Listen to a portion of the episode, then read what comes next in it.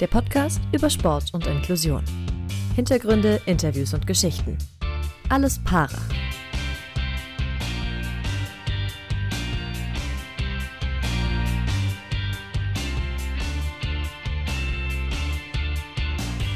Hallo und herzlich willkommen zu Folge 1 von Alles Para, unserem Podcast über Sport und Inklusion. Wir sind Dorian und Philipp, zwei Journalisten aus Köln. Und wir haben diesen Podcast ins Leben gerufen, weil wir so ein bisschen Para- und Special-Sport beleuchten wollen, Dorian, richtig? Genau so ist es. Wir behaupten mal, wir haben da so ein bisschen Vorerfahrung schon gesammelt, äh, sind beide seit über sechs Jahren äh, Blindenreporter bei äh, Bayern für Leverkusen in der Fußball-Bundesliga. Aber auch darüber hinaus, äh, ja, du warst bei der Goalball-Europameisterschaft, äh, ein sehr beliebter äh, Sport für ähm, blinde Menschen.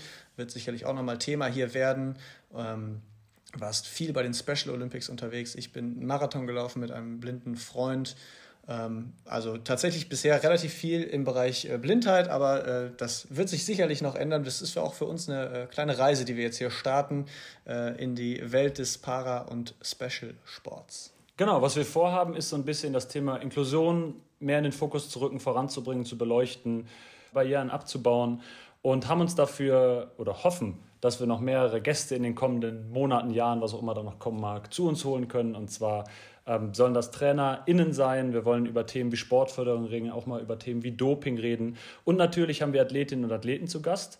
Und das spannt jetzt so ein bisschen den Bogen, denn diese Athletinnen und Athleten, beziehungsweise eine Athletin, ist auch im Fokus unserer ersten Folge und haben wir jetzt zu Gast und ist am anderen Ende des Laptops und am anderen Ende Deutschlands für uns so ein bisschen einmal rüber und zwar in Dresden. Hallo, Christiane Reppe. Ja, hallo. Danke für die Einladung. Bist du schon in Weihnachtsstimmung eigentlich? Ich bin schon sehr lange in Weihnachtsstimmung. Wenn es nach mir geht, äh, könnte Weihnachten schon äh, Mitte November angefangen haben.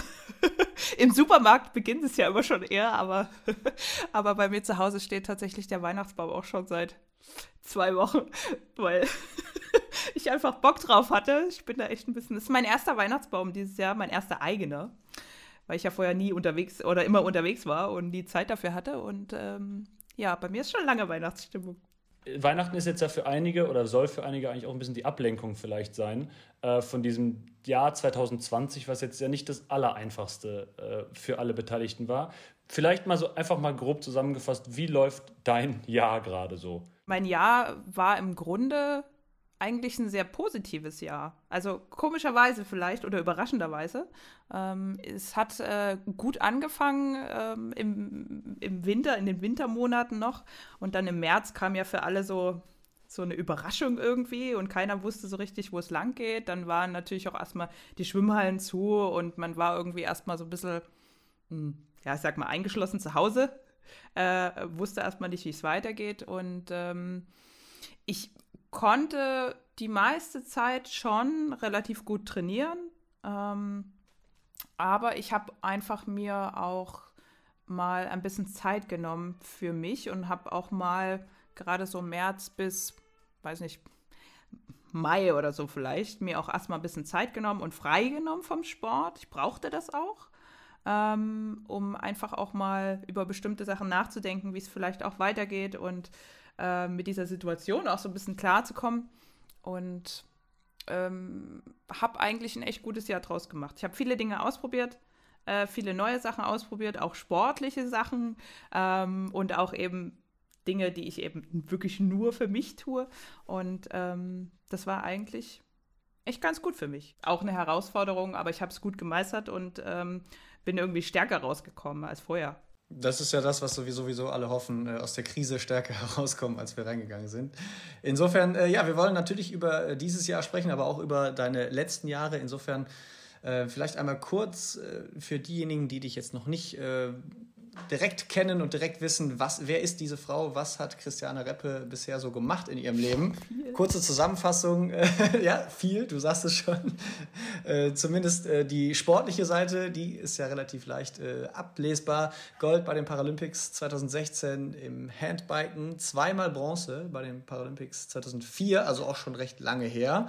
Ähm, Im Schwimmen, 100 Meter und 400 Meter Freistil in Athen. Und dann sehen wir noch einen Handbike-WM-Titel, zwei sogar, in Südafrika 2017 mit einer sehr, sehr verrückten Geschichte, die du uns gleich sicherlich nochmal äh, erzählen kannst. Ähm, und jetzt der nächste Sport, Paratriathlon, verknüpft so ein bisschen äh, deine ersten beiden äh, Sportarten, da Europameisterin geworden letztes Jahr. Du startest da ja in der Klasse WPT 2 bei den einseitig Amputierten.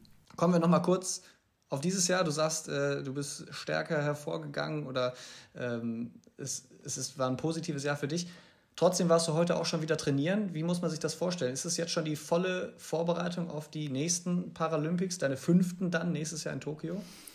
Naja, im Endeffekt schon. Also unser Training für die nächste Saison, also mein Training, sag ich mal, ich kann ja nicht für alle sprechen, beginnt eigentlich immer im Herbst äh, im Jahr davor. Ne? Also wir müssen natürlich Grundlage aufbauen und ähm, das braucht auch einfach Zeit. Und natürlich beginnt das jetzt schon.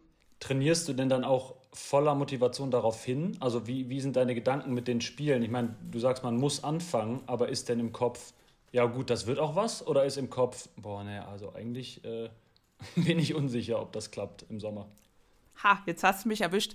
Nee, also tatsächlich ist bei mir so, dass ich noch nicht so richtig daran glaube. Ähm, ich äh, habe auch relativ schnell dieses Jahr für mich das schon so erkannt, dass das nichts werden kann, obwohl dann immer, die Spiele waren halt noch nicht abgesagt oder verschoben und es waren auch noch viele Athleten da, die gesagt haben, oh ja, das wird auf jeden Fall stattfinden, die ziehen das auf jeden Fall durch. Ich schon dachte, das, das, das kann nicht gehen. Ähm, das, das passt auch einfach gerade überhaupt gar nicht so. Also das hat einfach keine Priorität oder es darf keine Priorität haben jetzt. So und ähm, nächstes Jahr hm. Ich sehe es noch nicht so. Ich höre immer so von allen möglichen Seiten, auf Verbandsseite, so Konzepte, die so vorgestellt werden, wie man es denn lösen könnte. Und das sind alles natürlich irgendwo Lösungswege, aber für mich geht da total der Reiz verloren an den Paralympics und auch an den Olympischen Spielen, weil eben genau das, was die Spiele auch ausmachen, dieses, ähm, dass alle Nationen und alle Sportarten vertreten sind und dass man da zusammen irgendwie, ich sag mal so, lebt, weil es ist ja ein kleines Dorf und dann die ganzen Zuschauer da hat, ähm, was wirklich nur alle vier Jahre stattfindet, das geht halt total verloren. Ich meine, das ist halt jetzt gerade so der Situation geschuldet, aber es hat für mich wenig Reiz. Aber woher nimmst du dann die Motivation, dich jetzt im Winter, äh, wo du die Grundlagen schaffst, äh, wo man sich ja auch quälen muss, äh, wenn du im Hinterkopf die ganze Zeit diese Unsicherheit hast, äh, ja, vielleicht ist es am Ende wieder irgendwie umsonst gewesen. Ja, das weiß jetzt natürlich keiner. Ähm, bei mir ist es natürlich auch so und bei vielen anderen Athleten auch, ist es auf der anderen Seite auch ein Stück weit unser Job, weil wir unser Geld damit verdienen. Also wenn ich jetzt natürlich sage, habe jetzt keine Motivation, habe jetzt keinen Bock, äh, dann äh, werde ich auch nicht gut sein. Ähm, und dann fragt aber keiner warum, sondern dann bist du halt einfach raus. So. Und ähm, von daher muss man schon in der Lage sein, und ich glaube, dass man das als Leistungssportler, der das schon echt lange macht, wie ich, auch gelernt hat, dass man, dass man weiß, wie man sich motiviert oder zumindest wie man sich aufs Bike setzt und seine Einheit eben einfach mal durchzieht. Du motivierst und trainierst ja jetzt für Tokio. Ist die Langdistanz im Paratriathlon auf Hawaii, die dann nach den Paralympics ist, nicht vielleicht sogar wahrscheinlicher? Also geplant ist definitiv beides für nächstes Jahr. Schon mal vorher.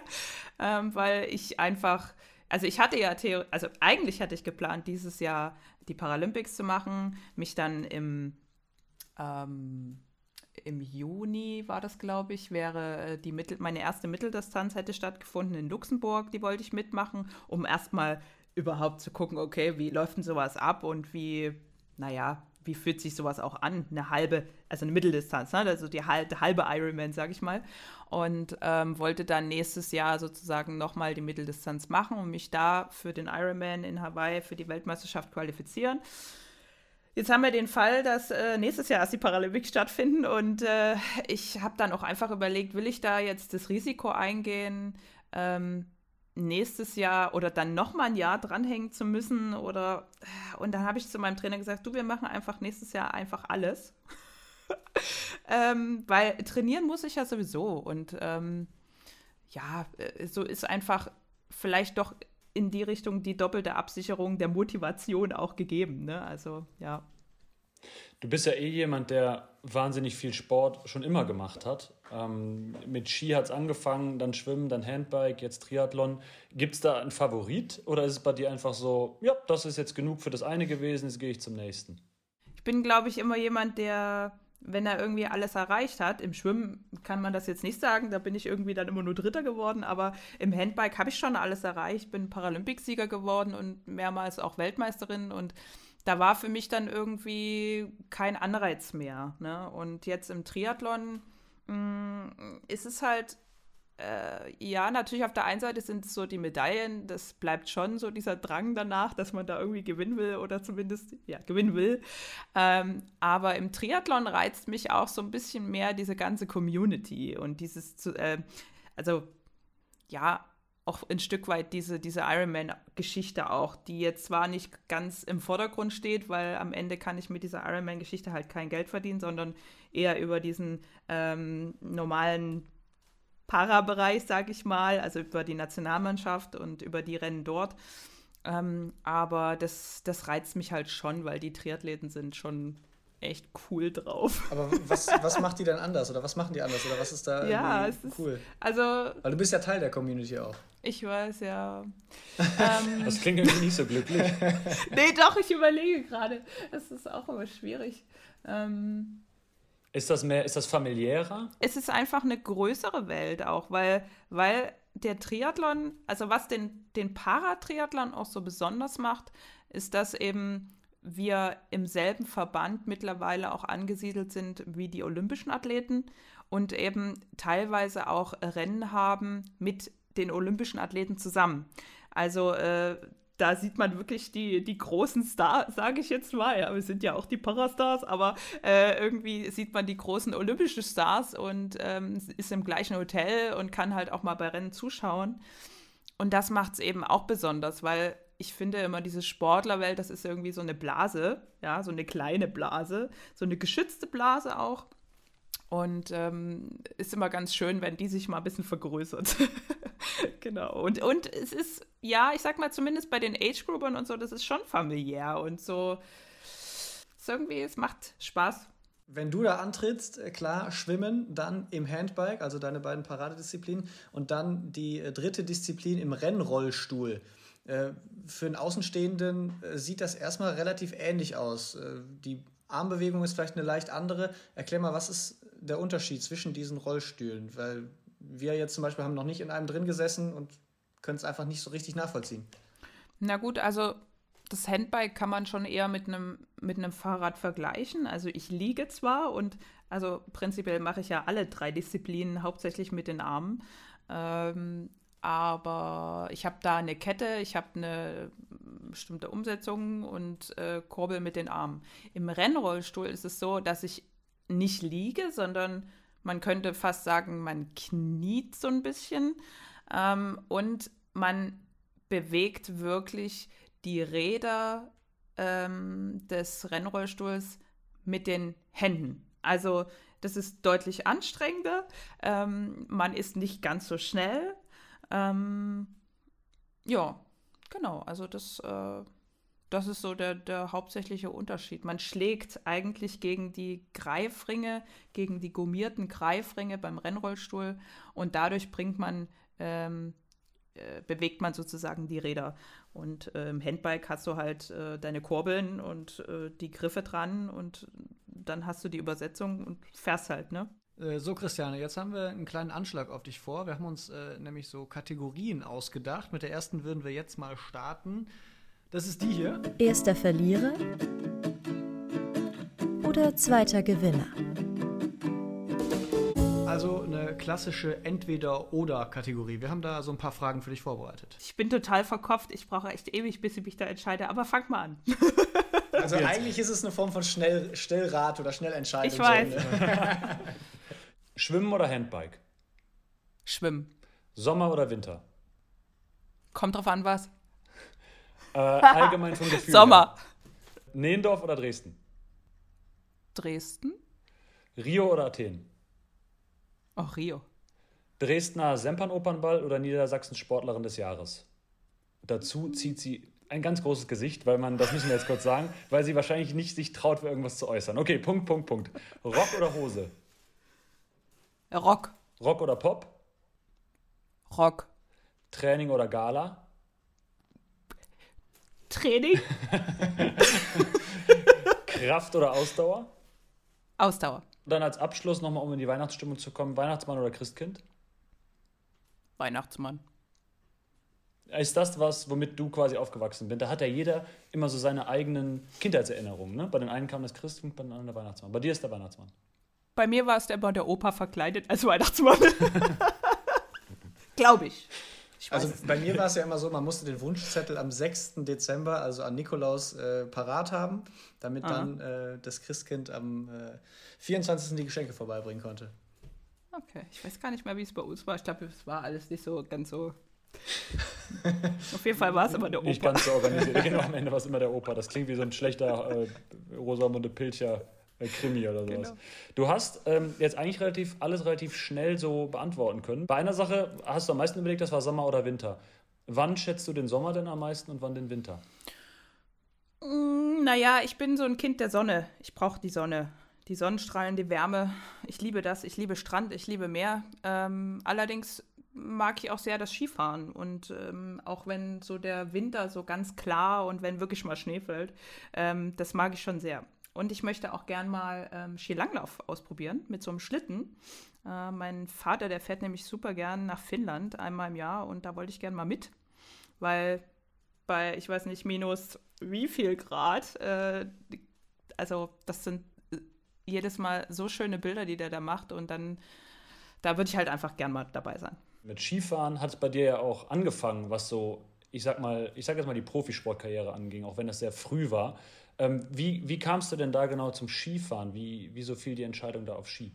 Mm, also das war gar nicht so, dass ich nach einer Sportart oder so geguckt habe. Ich war ja da echt noch jung. Ähm, mein Vater, der ist einfach sehr sportlich und sehr sportbegeistert und hat dann einfach irgendwann gedacht, ähm, ja, warum soll die Christiane jetzt ähm, nicht auch Sport machen können, nur weil sie ein Bein hat so. Und ähm, dann hat er einfach mal geschaut, ob es irgendwie Möglichkeiten gibt, ähm, dass ich Skifahren lerne. Und da haben wir eine Gruppe äh, im, äh, bei euch drüben in Köln gefunden. Die sind einmal, die sind mehrmals im Jahr, sind die irgendwie nach Österreich gefahren und haben dort äh, sind dort Ski gefahren und haben eben auch Wettkämpfe bestritten, deutsche Meisterschaften, Weltcups und so. Und ähm, dort habe ich dann Skifahren gelernt innerhalb von einer Woche. Und ähm, ja, irgendwann war es aber einfach so, dass ich mich entscheiden musste. Ich habe dann parallel irgendwann mal das Schwimmen angefangen.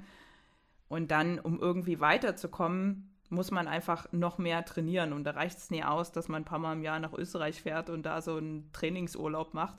Ähm, und ich sag mal hier so in Sachsen, äh, so die Megaberge haben wir jetzt dann doch nicht. Ähm, und deswegen fiel die Entscheidung dann aufs Schwimmen. Mein Vater hat ja auch den schönen Satz mal gesagt, wenn ich es richtig in, in Erinnerung habe, dass du dir ja, wenn du da den Ski runterfährst, alle gesagt haben, ist doch gefährlich. Und dann hat er gesagt, irgendwie, ja, aber sie kann sich ja nur ein Bein brechen, im Gegensatz zu anderen. Also das hat er ja offensichtlich schon immer so positiv und lockerer gesehen, was das ja, anging. Der ist ja total entspannt äh, bei vielen Dingen, äh, wo meine Mutter dann eher schon so dasteht und sagt, nein, wenn da was passiert. Das ist halt so typisch Mutter, ne, wahrscheinlich. Aber ja, äh, ich sag mal, das Bein kann ich mir halt am Ende überall brechen. Natürlich ist es, das Risiko ist höher, aber ähm, das Risiko war auch höher, weil so wie ich gefahren bin. aber, aber alles gut. Also ich bin da froh drum, dass, äh, dass sie das mit mir gemacht haben und äh, mich, mir das einfach ermöglicht haben auch. Ja, dein Vater war ja immer schon ein großer Unterstützer von dir und das bringt uns dann auch zu dieser wahnsinnigen Geschichte, die wir eben schon mal angesprochen hatten. 2017, du bist äh, großer Favorit beim, bei der Handbike-Weltmeisterschaft, hast im Prinzip schon alle Saisonrennen gewonnen. Ähm, nicht nur auf der Straße, sondern auch beim Zeitfahren bist du jetzt der Favorit bei der, Süd, bei der WM in Südafrika. Und im Trainingslager vorher dann der Schock. Du stehst nicht auf der Meldeliste, dein eigener Verband hatte dich vergessen zu melden.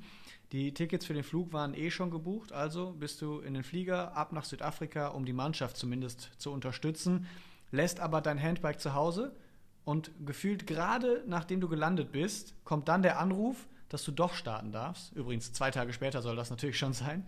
Was hast du dann gemacht?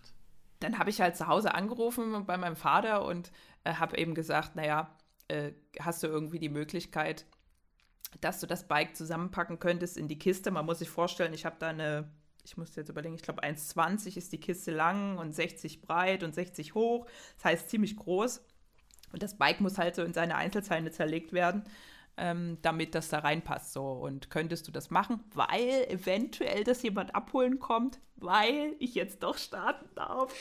Und ähm, da war dann schon so, warum hast du das nicht mitgenommen? Ich so, brauchen wir jetzt gar nicht diskutieren. Es ist jetzt, wie es ist. Ne?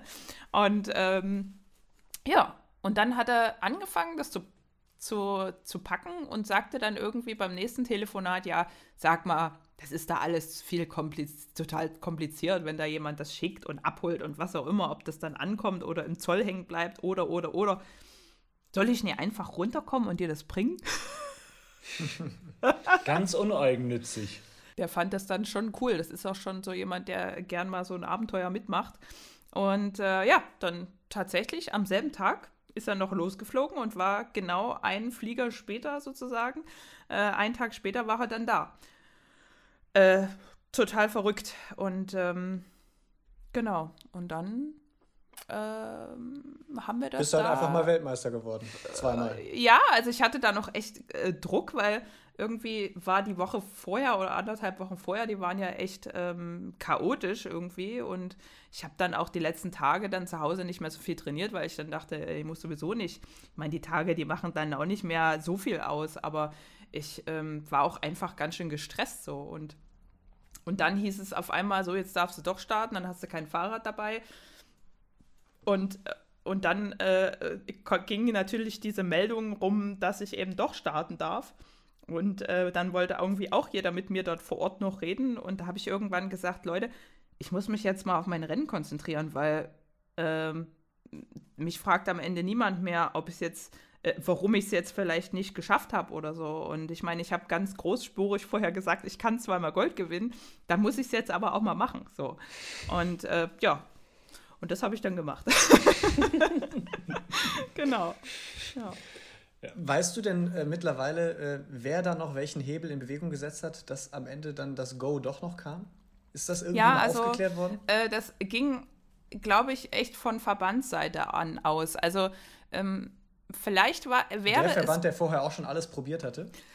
Ja, ähm, vielleicht, vielleicht wäre es etwas klüger gewesen, glaube ich, wenn man mehr kommuniziert hätte. Also die haben mich da äh, wenig eingeweiht in, in Dinge, die die dann noch tun und versuchen. Und ähm, vielleicht hätte ich das Fahrrad dann auch mitgenommen, wenn ich gewusst hätte, dass sie dann versucht hätten, mit Anwalt und Co. da noch was zu, zu drehen. Und ähm, dann vor Ort dazustehen und zu sagen, naja, wir waren ja immer noch dabei und so. Naja, ganz ehrlich, wenn ihr nicht mit mir sprecht, äh, kann ich es auch nicht ändern. So, ne? Und ähm, ja. Wahnsinnsgeschichte mit einem Happy End, aber. Total. Unglaublich, unglaublich ja. Hm. Äh, wir machen mal so einen ganz kleinen äh, inhaltlichen Schnitt, würde ich sagen, und springen mal so noch mal ein paar Jahre zurück. Und zwar, ja, das hört jetzt, Christiane zieht die Augenbrauen hoch, hat Angst, was jetzt kommt. Nee, so schlimm ist es nicht. Ähm, und zwar hast du ja durch einen Tumor mit fünf Jahren ähm, eine Beinamputation gehabt. Hast du daran überhaupt noch Erinnerungen irgendwie? Ist es so, dass du noch weißt, wie das damals, fünf Jahre, da war man ja dann äh, im Kindergarten noch höchstwahrscheinlich, oder hast du eher, ist deine Kindheitserinnerung eher verschwommen an irgendwelche Krankenhausaufenthalte oder sonst was? Also ich weiß tatsächlich relativ wenig aus dieser Zeit. Also äh, das sind dann eher so kleine Fetzen, die aber gar nichts mit der Amputation an sich zu tun haben, sondern das ist zum Beispiel ähm, kann ich mich noch daran erinnern, warum auch immer, äh, dass eine Krankenschwester mir die Ohren putzen wollte mit so einem Stäbchen und das total wehtat und ich mich da geärgert habe. Also wirklich sinnlose Sache.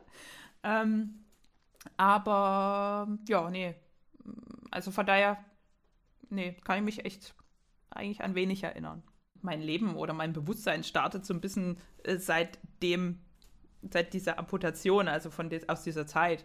Äh, ich meine, ich weiß nicht, wie es bei anderen Leuten ist, ob die sich daran erinnern können, was sie mit vier Jahren oder viereinhalb gemacht haben oder so, weiß ich nicht. Äh, ich könnte mir vorstellen, dass da relativ wenig Erinnerungen da sind.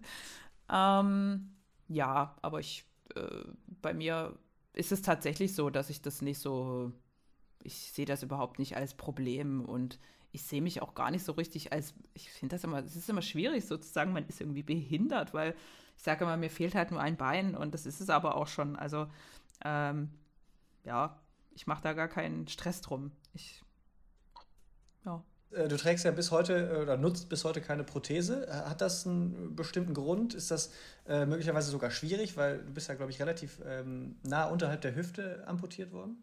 Also ich habe eine wunderschöne Prothese im Schrank liegen, schon seit Jahren. Ähm. da liegt sie gut. nee, aber ich, äh, ich kam damit irgendwie nie, nie so richtig klar und bin da nie so richtig mit warm geworden, weil ich, ähm, ja, ich sag mal, wie du schon gesagt hast, ich bin halt relativ weit oben amputiert und das äh, führt halt dazu, dass ich wie so ein, ja, wie so ein Hüft Gurt oder wie so, ein, wie so eine Schale tragen muss, wo halt irgendwie die Prothese ja festgemacht ist, ne? Weil irgendwo muss er ja, irgendein Schaft muss ja äh, da sein, um dass du sie irgendwo festmachst. Und äh, da habe ich mich nie wohl gefühlt. Und ich bin auch, ich kann auch nicht so schnell laufen, wie, mit ich auf, wie wenn ich mit Krücken laufe. Ich meine, das war als Kind natürlich wichtig, weil dann springst du halt doch schon eher mal durch die Gegend. Und ich habe mich immer behinderter gefühlt mit Prothese als ohne. Und ähm, bin dann ja auch mal gefallen, weil dann hat mal das Kniegelenk nicht richtig eingerastet oder so. Und da denkst du dann schon so. Uh. Und die Leute gucken halt trotzdem, weil du halt natürlich als Hüftex ist es ähm, nicht ganz so leicht, so ein, so ein gutes Gangbild zu haben. Und ob die jetzt nur gucken, ob ich, äh, weil ich ein Bein habe oder weil ich zwei Beine habe und komisch äh, laufe, das ist mir dann auch egal.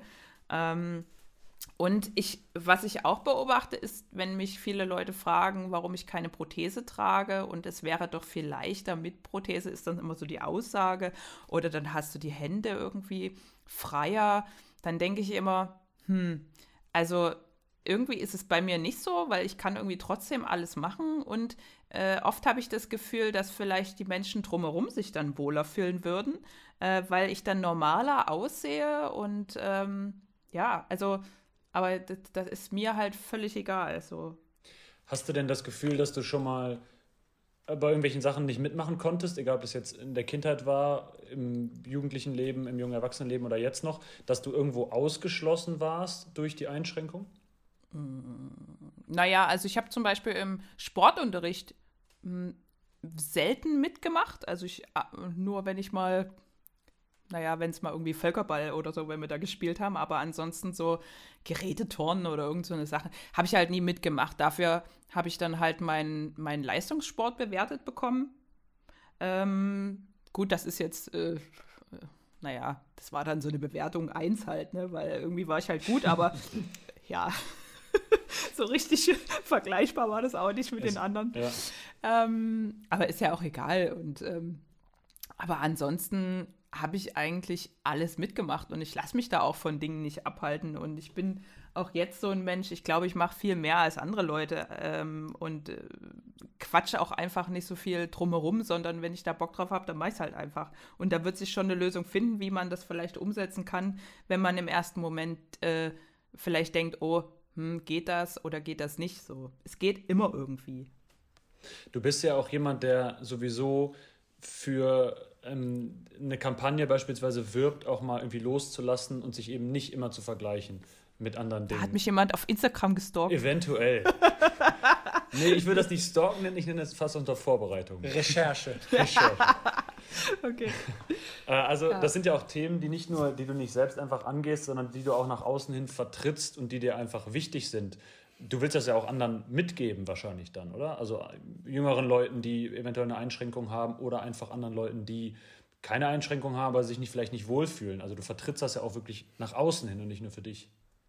Ja, ich glaube, dass es in dem Falle zum Beispiel auch keine, keinen Unterschied macht, ob man eine Behinderung hat oder nicht, weil jeder hat irgendwo Themen in seinem Leben, die einen beschäftigen, die einen vielleicht auch mal runterziehen, wo man nicht weiter weiß oder wo man äh, ja auch einfach vor darf, also das, wo auch einfach dann für dich entschieden wird, sage ich mal, dass es da nicht weitergeht, so und äh, wo man dann zu kämpfen hat damit und da ist es, glaube ich, echt egal, ob man eine Behinderung hat oder nicht. Und deswegen, klar, für sowas setze ich mich ein und ich bin, ähm, glaube ich, auch ein, ein, Vorbild ein Stück weit. Das sind wir Sportler ja, also die, die Profisportler und Leistungssportler ja irgendwie alle. Also, und gerade mit einer Behinderung ähm, obwohl ich das auch immer, immer versuche, ein bisschen wegzuschieben, aber ich bin trotzdem auch, ähm, ja, gerade deswegen auch ein Vorbild. Ne? Also ich, ich sage zwar immer, Leute, für mich macht es keinen Unterschied, ob ich ein Bein habe oder zwei Beine. Ich bin halt einfach Sportler. Und ich finde, wir sollten da nicht immer so einen Unterschied machen, ob, ob man olympischer Athlet ist oder paralympischer Athlet irgendwie, weil gerade auch äh, dieses Wort Inklusion, das bräuchten wir gar nicht, wenn wir eben nicht diesen Unterschied immer machen würden. So, ne? Und, ähm, und deswegen, ja, ich finde ich das so eine wichtige Sache. Muss da von der Politik mehr in Sachen Inklusion passieren? Und hast du das Gefühl denn, dass es da eine Entwicklung gibt?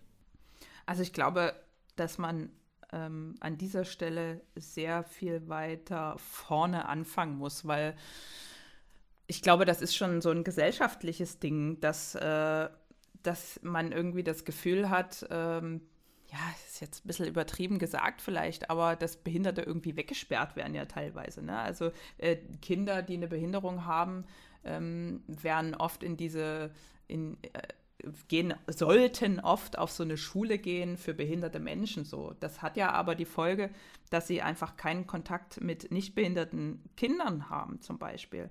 Und ich meine, ich frage mich, klar, wenn man natürlich eine geistige Behinderung hat, dann mag das vielleicht Sinn machen, aber wenn jemand einfach nur ein Bein hat oder im Rollstuhl sitzt oder einen Arm hat, ähm, warum muss der dann ähm, oder warum kann der nicht auf eine normale Schule gehen?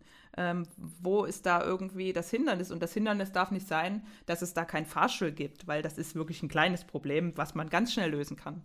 Ähm, und äh, das würde, glaube ich, der Gesellschaft schon ähm, ja, per se einfach mal gut tun, wenn sie einfach mehr Kontakt hätten und äh, dann einfach auch diese Ängste abbauen, weil ich merke das ja im täglichen Leben, also wenn ich jetzt einkaufen gehe oder so, ne? Also äh, da gibt es wirklich Leute, wenn die mich sehen, und ich verhalte mich ja wie ein ganz normaler Mensch, zumindest gehe ich davon aus, äh, dann, dann gucken die mich an und man sieht so ein bisschen in den Augen, dass jetzt diese kleine, heile Welt, die sie so sich in ihrem Kopf erdacht haben, auf einmal bröckelt. Ja, also es kann auch anders gehen. Äh, und ähm, weil die aber einfach keine Berührung vorher mit, mit, Menschen hatten, die eine Behinderung haben. Und das ist eigentlich, denke ich, das Grundproblem. Die Entwicklung findet schon statt. Aber zum Beispiel, also ist jetzt ein, ein schlechtes Beispiel, aber es ist ein Beispiel. Ich habe ja mal eine Zeit lang in Berlin gelebt und äh, bin dort, ähm, habe dort mein Schwimmtraining absolviert, auch mit Leuten, die eben mh, mm, jünger waren als ich und dann noch auf die Sportschule gehen wollten. Ne? Und die Trainer haben versucht, ähm, die auf die Sportschule zu bringen. Der hatte, die hatten wirklich keine krasse Behinderung. Die hatten, der, hat, der eine hatte einen Arm und äh, dem anderen fehlte auch irgendwas, aber das ist prinzipiell möglich. So. Und die, die Lehrer teilweise wollten das nicht. Die wollten sich nicht damit auseinandersetzen. So. Und ähm, ja, ob jetzt jüngere, jüngere Leute damit besser klarkommen oder dafür offener sind, das kann ich so kann ich so gerade schwer beantworten, aber ähm, ich finde, dass die Entwicklung einfach dahin gehen sollte, dass es normaler wird. Und das muss, es wird nur normaler, wenn man von unten her äh, irgendwie das, ja, die Barrieren abbaut. Ja. Aber ich glaube, ich habe schon das Gefühl, dass es mehr und mehr ähm, Kindergärten und äh, Schulen gibt, die so ein bisschen inklusiver arbeiten, oder? Ja, also, ich habe halt keine Kinder, ich weiß es nicht, aber. ich auch äh, nicht, trotzdem. aber ja, nee, das stimmt aber schon. Also, dass es Kindergärten gibt, die, ja. das kenne ich jetzt aus dem, aus dem Arbeitsumfeld, wo Gebärden eingebaut werden. Es gibt immer eine Gebärde der Woche zum Beispiel. Ja, und das, das ist dann so, so, ein E-Kindergarten, ja. heißt der. Du hast eben schon gesagt, wir hätten dich äh, gestalkt oder zu sehr gestalkt auf Instagram und würden da alles mitbekommen. Äh, ist dir bewusst, dass du äh, vielleicht nachher noch ein kleines Liedchen trällern musst für uns? Tatsächlich habe ich schon alles hingelegt. Weil das immer kommt in letzter Zeit. das muss man jetzt vielleicht dazu sagen, das haben wir nicht abgesprochen. Das war jetzt einfach nur mal nee, äh, so dahingesagt, weil du singst sehr gerne. Ähm, bisher haben wir da, genau, ist die Ukulele das Instrument, was da immer vorspringt. Die Ukulele ist irgendwie auch so ein fröhliches Instrument und du bist ja ein sehr fröhlicher Mensch. Ist das, gibt das Singen dir Freude oder ist das einfach ein Ausgleich für den Sport? Weil eigentlich machen ja Leute immer Sport als Ausgleich, machen also die Sportlerinnen und Sportler vielleicht Musik als Ausgleich. Oder wie kam es dazu? Also ich mache, glaube ich, ganz viele Dinge als Ausgleich. Aber ich singe schon mein Leben lang gerne. Ich war früher in der Schule auch im Chor habe das aber nie irgendwie professionell gelernt oder so oder habe Unterricht da groß bekommen. Und äh, eigentlich war es in den letzten Jahren immer so, dass ähm, ich eigentlich im Auto immer alle nerve, die mit mir fahren, weil ich wirklich bei jedem Lied mitsingen kann. Und das, also, äh, ja, das war einfach, glaube ich, für alle nervig. Ich lebe das. Ähm, und ich habe auch ganz, ganz früher mal Keyboard gespielt, aber da war ich immer zu faul. Und ich wollte schon ähm, jetzt so die letzten Jahre gern mal wieder was Neues anfangen und ähm, bin ja auch musikalischer Mensch und äh, fand die Ukulele immer toll. Habe das allerdings dann immer weggeschoben, weil ich gesagt habe, ich habe keine Zeit dafür. So, weil ich halt, ich war wirklich die letzten Jahre immer unterwegs. So. Und dann habe ich so in dieser Lockdown-Zeit, habe ich dann, ich glaube, Anfang Mai habe ich angefangen und seitdem habe ich einmal die Woche eine Stunde Online-Unterricht und äh, ich finde es super cool. Und ich habe parallel dazu jetzt äh, noch angefangen, Gesangsstunden zu nehmen, weil ich das einfach, weil ich mich da einfach verbessern möchte und einfach äh, ja lernen möchte, wie man wirklich gut mit seiner Stimme dann auch umgeht und wie man Töne erreicht, die vielleicht vorher unerreichbar erscheinen, erschienen, erschienen, ja. Du hast ja einen Abschluss in BWL mit Schwerpunkt Wir Wirtschaftspsychologie wenn du jetzt sagen würdest, ich, wir stellen einfach mal diese drei Richtungen jetzt spontan auf. Diese, Wirtschaftspsychologie, irgendwas im Bereich Sport, wenn es mal mit der sportlichen eigenen Karriere irgendwann zu Ende gehen sollte, oder Events, Gesang und Co. Würde, wo würdest du jetzt sogar sagen, siehst du am ehesten eine mögliche Zukunft? Also ich sehe mich nicht äh, auf, äh, auf der Bühne von The Voice of Germany, äh, ganz klar. Also ich singe super gerne und ähm, mache das einfach für mich gerade so. Und ich bin auch ganz weit weg von Konzerte geben, äh, glaube ich. Ähm, habe allerdings schon einige Anfragen. Verdammt. Aber ich glaube, die wollen einfach nur so einen, so einen günstigen Show-Act, glaube ich. Ähm, genau, aber äh, ich habe schon Pläne für die Zukunft. Allerdings kann ich noch nicht über alles sprechen, weil noch nicht alle so äh, ganz spruchreif sind. Und äh, ja, aber es, äh, es wird auf jeden Fall ganz toll. Du hast gesagt, es wird kein, äh, du, du willst keine Konzerte geben, auch trotz vieler Anfragen. Ähm, kriegen wir denn ein kleines, äh, einen kleinen äh, eine kleine Geschmacksprobe. Ich bin du ja immer so. Ich, ich werde immer ganz nervös, wenn dann jemand zuguckt. Das ist schon bei meiner, bei meiner Ukulele-Stunde, die ich so jede Woche bekomme. Ich habe nichts vorbereitet, sondern ich habe äh, IAE-Lieder, die ich jetzt immer spiele. Weihnachtslieder. ja, auch. Also ich, ich würde mal ein Weihnachtslied singen. Ich singe jetzt Last Christmas. Last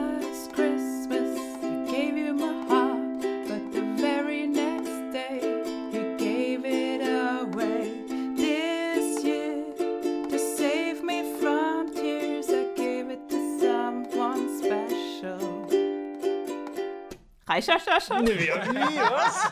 Wir wollten gerade noch gerade den Text schnell nachgeguckt, um noch was mitsingen zu können. Nee, Applaus. Äh, sehr gut, sehr gut. Ja. Äh, schön. Ja, das macht auf jeden Fall mega Spaß, wenn man einfach sowas kann, ne? Das ist irgendwie cool. Es ist einfach cool, wenn man was kann. Gibt es denn was, was du nicht kannst? Das kann ich gar nicht. Also, ich werde auf jeden Fall wahrscheinlich niemals Buchhalter werden, weil äh, so Genauigkeit manchmal nicht so meine Stärke ist. Gerade mit Zahlen.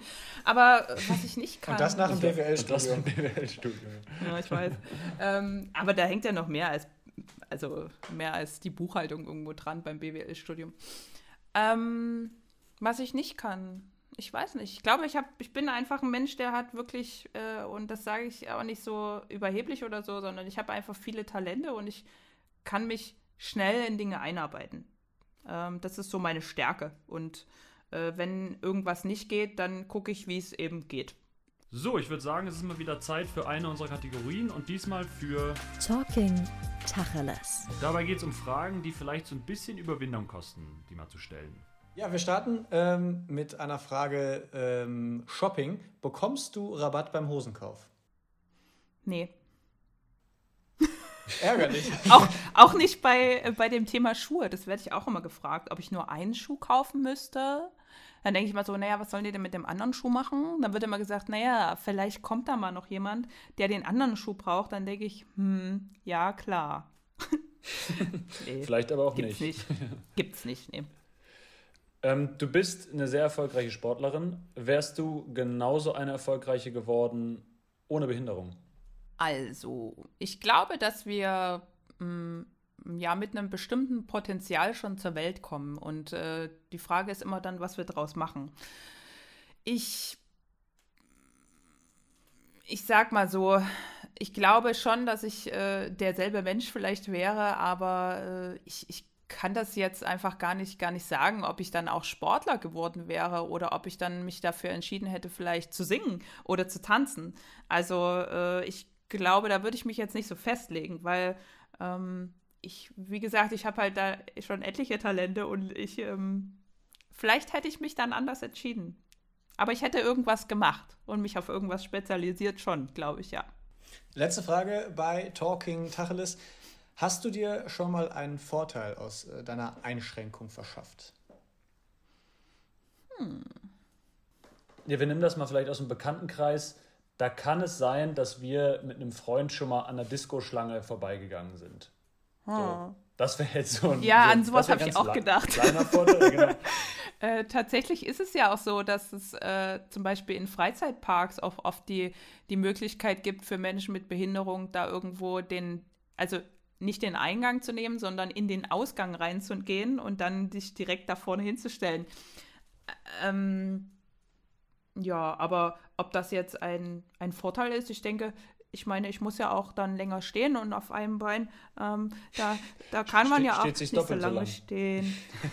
ja, genau. Und dann Nein, aber, so bist du da auch äh, reingekommen. Ja. Natürlich, ich meine, ich habe natürlich auch die Möglichkeit, jemanden mit äh, ins, ins Freizeitbad zu nehmen oder ins Kino mitzunehmen, aber das sind halt alles Möglichkeiten, die ich halt habe, weil ich halt ein B, also Begleitperson in meinem Ausweis habe. Aber ich bin zum Beispiel auch jemand, der stellt sich nicht immer auf einen Behindertenparkplatz, weil ich äh, manchmal auch denke, naja, die fünf Schritte kannst du jetzt auch mal laufen. So, und dann kommt vielleicht jemand, der den wirklich braucht. Äh, ja, genau. Also da habe ich, glaube ich, schon einiges äh, manchen Menschen voraus, die sich einfach so auf einen Parkplatz stellen, auch wenn sie keinen Ausweis haben. das beobachtet man leider zu oft. Ja. ja. Tatsächlich. Aber so richtige Tacheles-Fragen waren das jetzt nicht, ne? Nee, ne? Da können wir noch mehr mhm. rausholen. Auch wir lernen ja noch ein bisschen dazu in dem oh. Podcast. Oh. Ist, da gibt es eine Frage, die, wo du wirklich mal, sagen wir mal, ausgewichen bist, weil du sagst, nee, also das finde ich jetzt zu kess? die Grenzen sind sehr niedrig bei vielen Menschen äh, bei den Fragen. Also oft äh, passiert es mir auch und auch anderen Menschen mit Behinderung, äh, dass, dass man so einfach angesprochen wird und dann direkt irgendwie so, also auch direkte Fragen bekommt, wo ich dann denke, ähm, warum muss ich jetzt äh, dir meine Lebensgeschichte erzählen? Das geht dich doch gar nichts an. Äh, ich denke dann immer so, naja, ich könnte dich ja auch einfach mal ansprechen und sagen, äh, ist jetzt zwar ein bisschen fies, aber ja, warum ist denn dein Arsch so groß? Also, was ist denn da in deinem Leben passiert, dass du so, ne? Also, das macht man irgendwie nicht. Auf der anderen Seite sagen wir halt auch oft, naja, man will den Leuten schon die, die, die Barriere irgendwie oder die Angst nehmen und sagt dann, ja gut, dann frag doch einfach oder sprech den an. Also eigentlich ist das immer so ein. Hm. Ja, das ist irgendwie ein bisschen komischer Widerspruch, finde ich auch, zwischen Berührungsangst und ja. dann direkt Fragen rauskloppen, die einen vielleicht gar, nicht an, gar nichts angehen als nicht bekannte ja. Person, die man so trifft. Ja, also das ist echt komisch, aber man wird natürlich auch von vielen Leuten nicht angesprochen. Die gucken einfach nur blöd. Ich glaube, so langsam, Dorian, sind wir schon am Ende. Christiane, ähm, was sollen wir sagen? Vielen, vielen Dank. Äh, eine Freude, mit dir zu reden.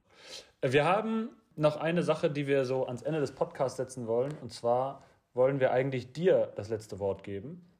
Du kannst frei sagen, äh, was du möchtest. Und damit endet dann quasi einfach der Podcast. Deswegen sagen wir einfach schon mal Tschüss. Vielen Dank fürs Zuhören. Bis zum nächsten Mal. Und äh, bleibt uns treu. Alles Para, bei Instagram, bei Facebook natürlich auch. Folgt gerne auch Christiane Reppe. Also Und vielen, vielen Dank. Das letzte Wort hast jetzt du, Christiane. ja, vielen Dank. Also es hat mir auch äh, sehr viel Spaß gemacht mit euch. Und äh, ich wünsche euch natürlich noch, dass, eure Pod dass euer Podcast sehr erfolgreich wird. Vielleicht sieht man sich auch mal äh, nach der Corona-Zeit im echten Leben wieder. Der Podcast über Sport und Inklusion. Hintergründe, Interviews und Geschichten. Alles Para.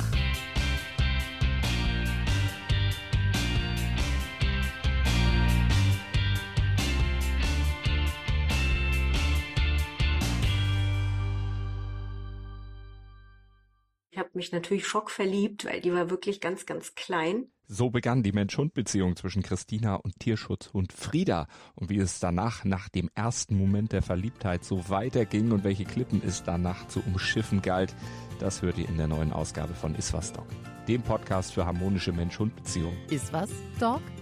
Mit Malte Asmus. Überall, wo es Podcasts gibt.